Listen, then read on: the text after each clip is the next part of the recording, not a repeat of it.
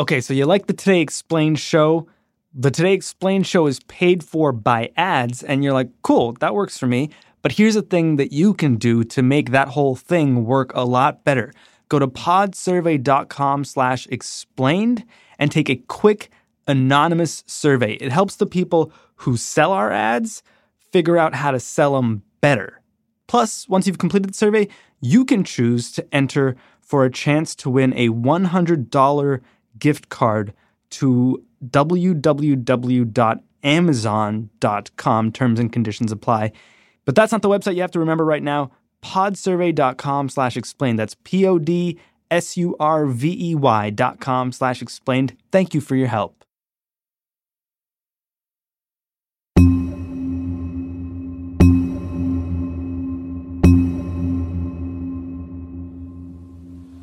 Allah.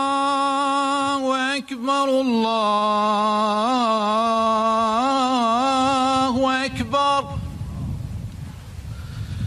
أشهد أن لا إله إلا الله أشهد One week ago today, we found out about two shootings at two mosques in Christchurch, New Zealand. Today, Prime Minister Jacinda Ardern donned a headscarf and packed a Christchurch park along with thousands of her fellow Kiwis for the Muslim call to prayer. It was broadcast across the country and was followed by two minutes of silence.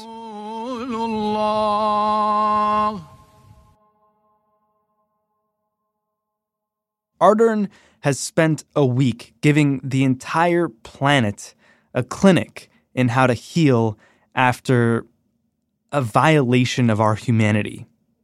Jane Patterson has been covering it for Radio New Zealand. Now, as soon as the news came through, she cancelled all of her events and flew back to the capital city, Wellington. And we waited at Parliament to see the government response and what the Prime Minister would say. I have now had the opportunity to be fully briefed with the details of the unprecedented events that took place in Christchurch this afternoon. She came down and addressed the media about mid evening on Friday night. Now, it was probably one of the most emotional and difficult media conferences I have covered myself. For those of you who are watching at home tonight and questioning how this could have happened here, we, New Zealand, we were not a target because we're a safe harbour for those who hate. We were not chosen for this act of violence because we condone racism, because we're an enclave for extremism.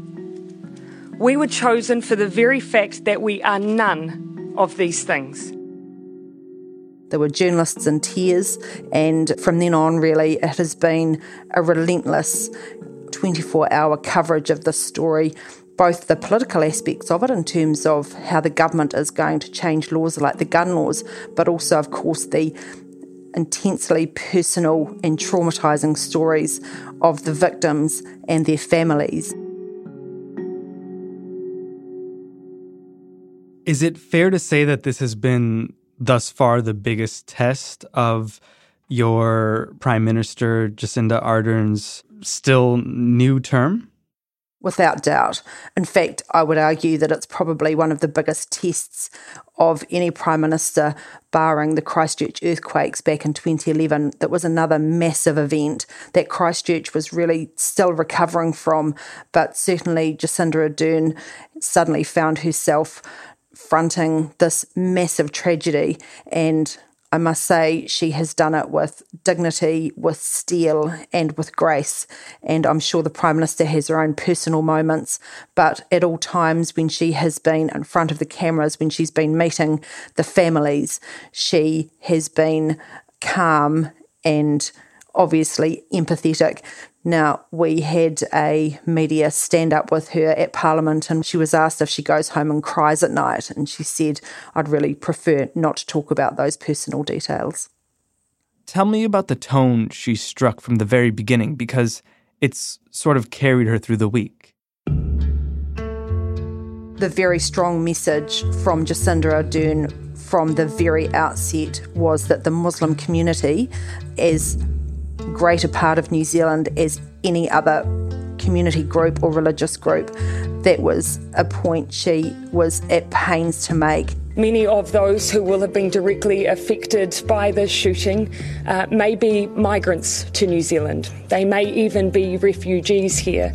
They have chosen to make New Zealand their home, and it is their home. And the line that has come out from that is they are us. They are us. She would have been very keen not to create any impression at all that this was an attack supported by New Zealanders and also a message of support and compassion to the Muslim community that everyone was as horrified and appalled by this deliberate and specific attack on them as they would be. That was the first thing. The second thing was that the attacker would be given no mercy in New Zealand. He could not expect a soft ride in New Zealand. He is a terrorist. He is a criminal. He is an extremist. But he will, when I speak, be nameless. And to others, I implore you speak the names of those who were lost rather than the name of the man who took them. He may have sought notoriety, but we in New Zealand will give him nothing, not even his name.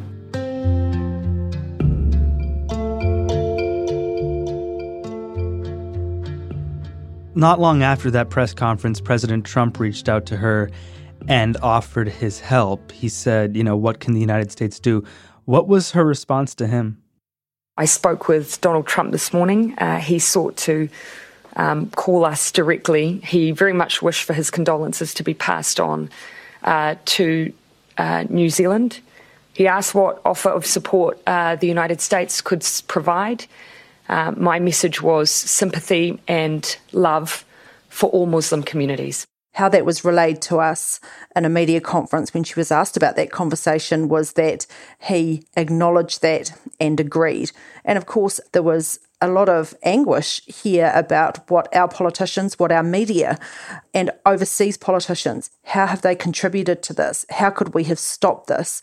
So to hear those words from Donald Trump, whether he follows through or not, I think gives you an indication of how significant this event was. And I guess how different it was, too. I can tell you one thing right now our gun laws will change. Another key difference here was that she immediately proposed policy changes on gun control in New Zealand. Today, I'm announcing that New Zealand will ban all military style semi automatic weapons.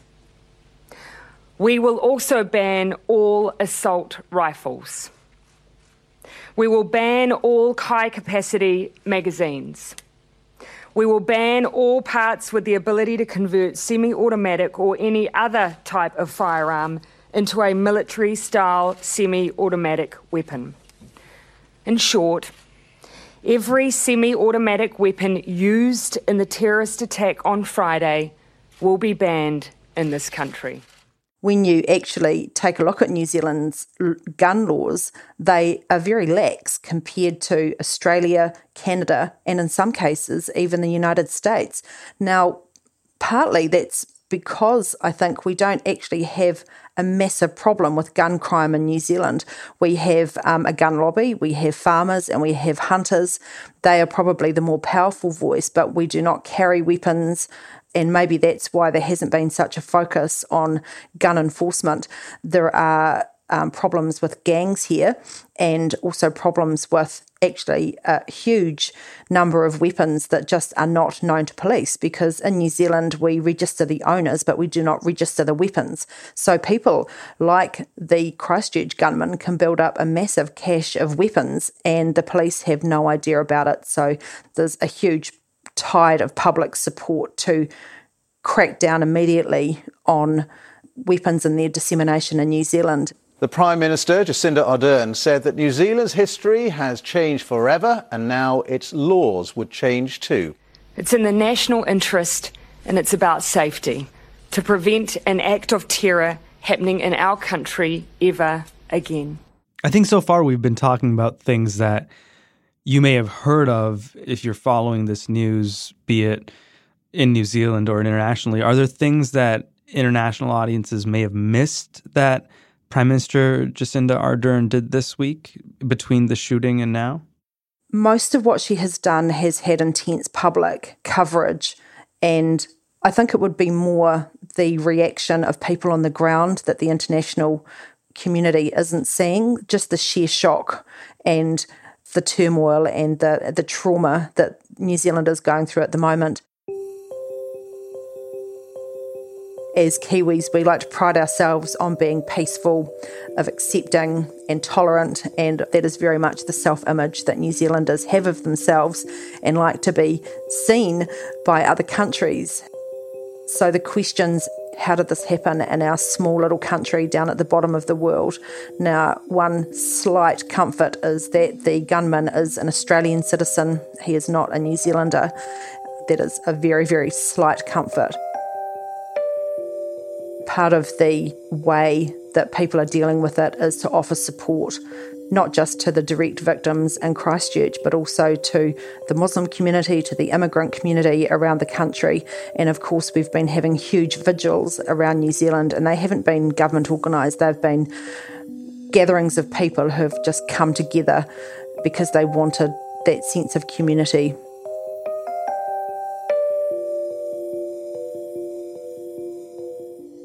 And that stands in such stark contrast to rising Islamophobia we're seeing around the world and even from political leaders around the world. I wonder if there's been any criticism of how much she's done to embrace Muslim communities. Not at all. In fact, quite the opposite. I think New Zealanders have been proud and glad that the Prime Minister has reflected the feeling and grief within the communities. As I said, it very much comes down to that sense of self identity. Now, there may be some people in New Zealand who think she's been a bit over the top, but I haven't seen or heard anyone who has a negative word to say about the way she's presented herself and New Zealand. And what do you think lies ahead for her in the coming weeks in dealing with this? This is where it's going to be incredibly difficult and challenging we're going to have a number of burials. We're going to have a court case. And then back at Parliament, we're going to have law changes. And these challenges and these disasters either make or break leaders. Now, this tragedy is going to require immense leadership and Jacinda Ardern and the government has full public support now, but whether that starts to crumble as difficult issues are dealt with, that is when her leadership is really going to be put to the test.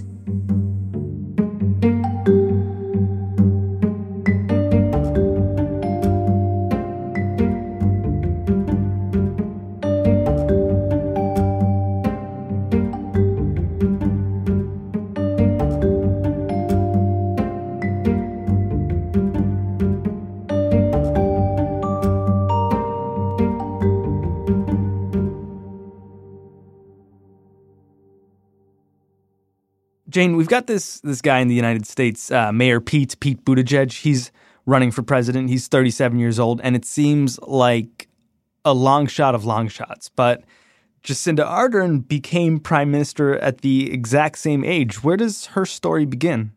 She grew up in central North Island in a little place called Morrinsville, and her parents were Mormons. So she grew up in a very religious, conservative background, but moved away from that partly because she had very liberal social ideas in terms of the likes of homosexuality, and they really began to rub against her Mormon upbringing. She's still very, very close to her family, but has moved away from her faith. New Zealand is a relatively secular country in terms of politics in particular. New Zealanders tend not to like having religion inserted into their politics. Now, I'm not saying that had anything to do with Jacinda Ardern's personal decisions, but that's the broader context um, of the society that she was growing up in as a young person. And how'd she get into politics? She was the president of the International Association of Young Socialists, and it was a natural path for her to join the Labour Party. She came to Parliament in 2008 as a member of that Labour caucus and had a meteoric rise to the leadership just a few years ago. So, when she's a member of parliament, does she have her eyes on becoming prime minister at her young age, I imagine? She was always touted as a potential leader, but actually her youth was always seen as something that wouldn't get her there quite yet. She would always do whatever role she was asked to by her caucus, which of course left the door very, very wide open. Now, she had a couple of very interesting elections against another young woman, Nikki Kaye, and failed to win the Auckland electorate. Was Nikki Kaye the Battle of the Babes one? You will never hear me say the Battle of the Babes in terms of that race. I thought it was an incredibly sexist way to describe two very credible and very capable politicians. However, uh, that race was given the moniker, and I just did utter it. um, but yeah, they they were fierce competitors. Now, Nikki Kaye is a former Minister of Education. Uh, they are both young, bright, attractive female MPs, which is why things like Battle of the Babes was applied to their electorate race. And they were tough races. They were they were very close in two elections. And that was partly why there were questions around Jacinda Ardern being able to galvanise the national vote. But the stars really started to align for her in 2017.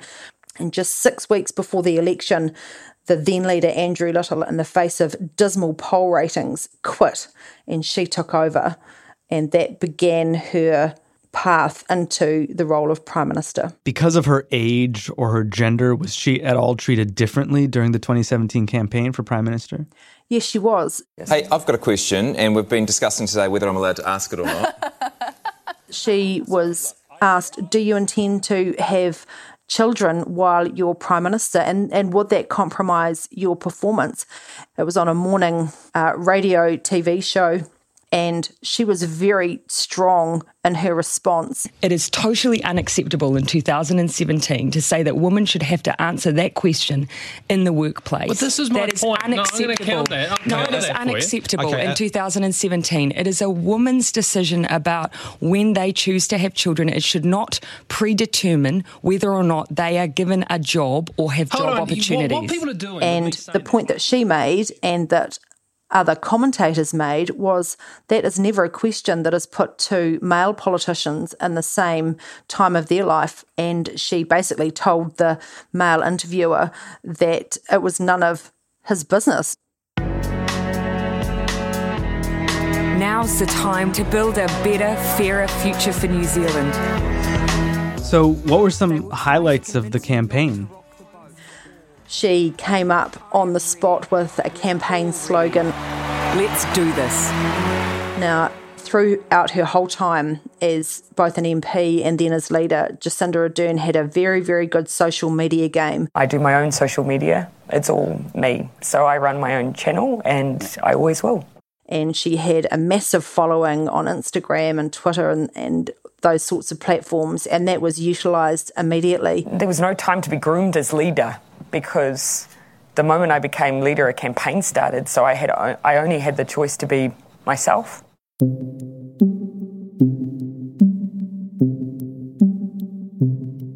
The, the highlight of the campaign was just suddenly having this new and engaging young leader who had literally come out of the blue to take over from successive Labour Party leaders who had really tried and failed to restore the party's support.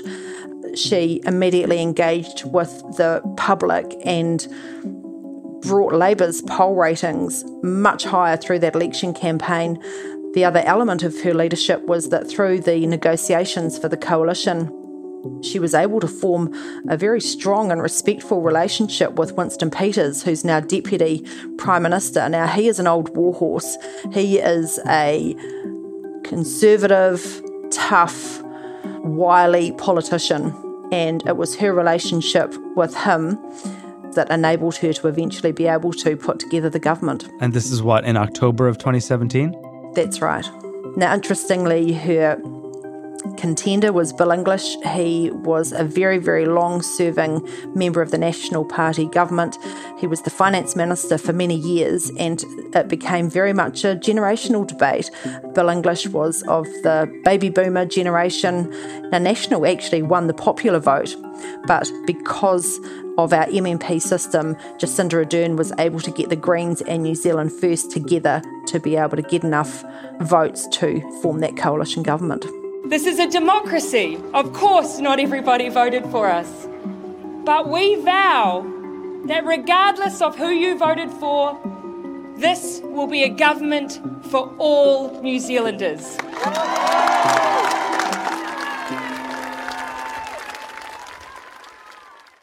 How, how does New Zealand react to its new 37 year old prime minister? The left was delighted because there had been a strong and popular national government in place for about 10 years. And when Jacinda Ardern was elected, there were still a lot of questions, as I said, about her youth, her inexperience in the leadership role. And soon after followed a number of international events that really gave her her profile it was only a few months after the government was formed she announced that she was pregnant. Aside from all of the usual excitement um, that we both um, share over this news, and the fact that it was a surprise for us, we have also put in place um, plans to deal with um, our impending arrival. So, another first, and that garnered a huge amount of international attention. Jacinda Ardern giving birth to a beautiful, healthy baby girl, 7.3 pounds. Ms. Ardern is only the second world leader to give birth while in office. It's a real pleasure to introduce our little one to you all um, and to New Zealand. The name that we've chosen for our little girl is Neve Te Aroha Ardern Gayford. How important was it for New Zealand to elect a female prime minister in her mid 30s? Is it not a big deal there? Because obviously it'd be a huge deal here. It was probably more her youth, to be honest. We had a very strong female Prime Minister in Helen Clark for nearly a decade, and we had Jenny Shipley before that. We have had New Zealand Governors General, who is our technical head of state. We've had female Chief Justices.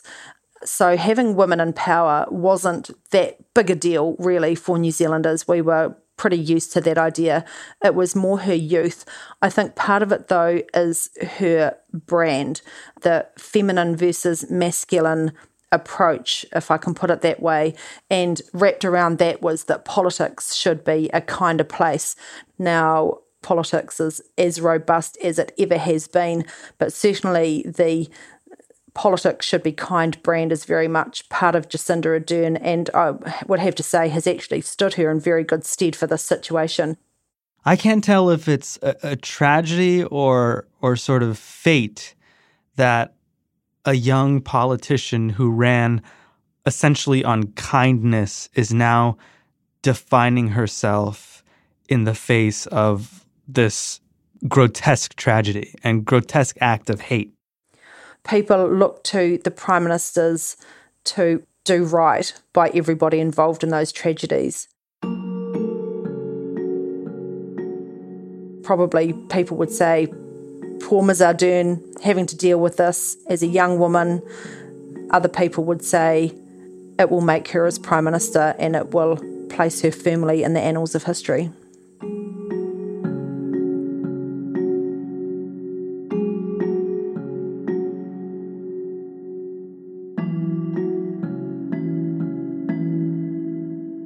Jane Patterson is the politics editor at Radio New Zealand. She and her team have been covering the shooting and the aftermath all week. You can check out their outstanding work at radionz.co.nz. Or as she would have put it, radionz.co.nz. I'm Sean Rameswaram. Um, this is Today Explained.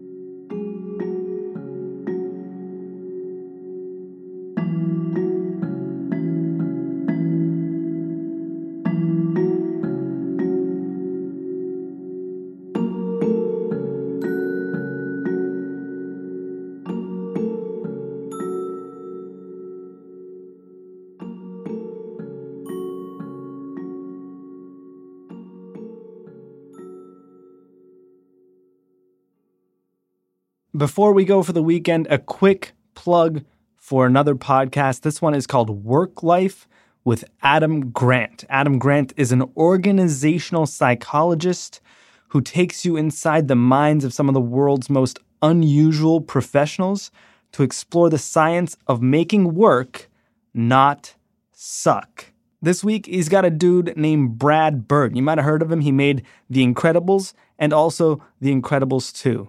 Check out that incredible episode of Work Life with Adam Grant wherever you listen to your podcasts.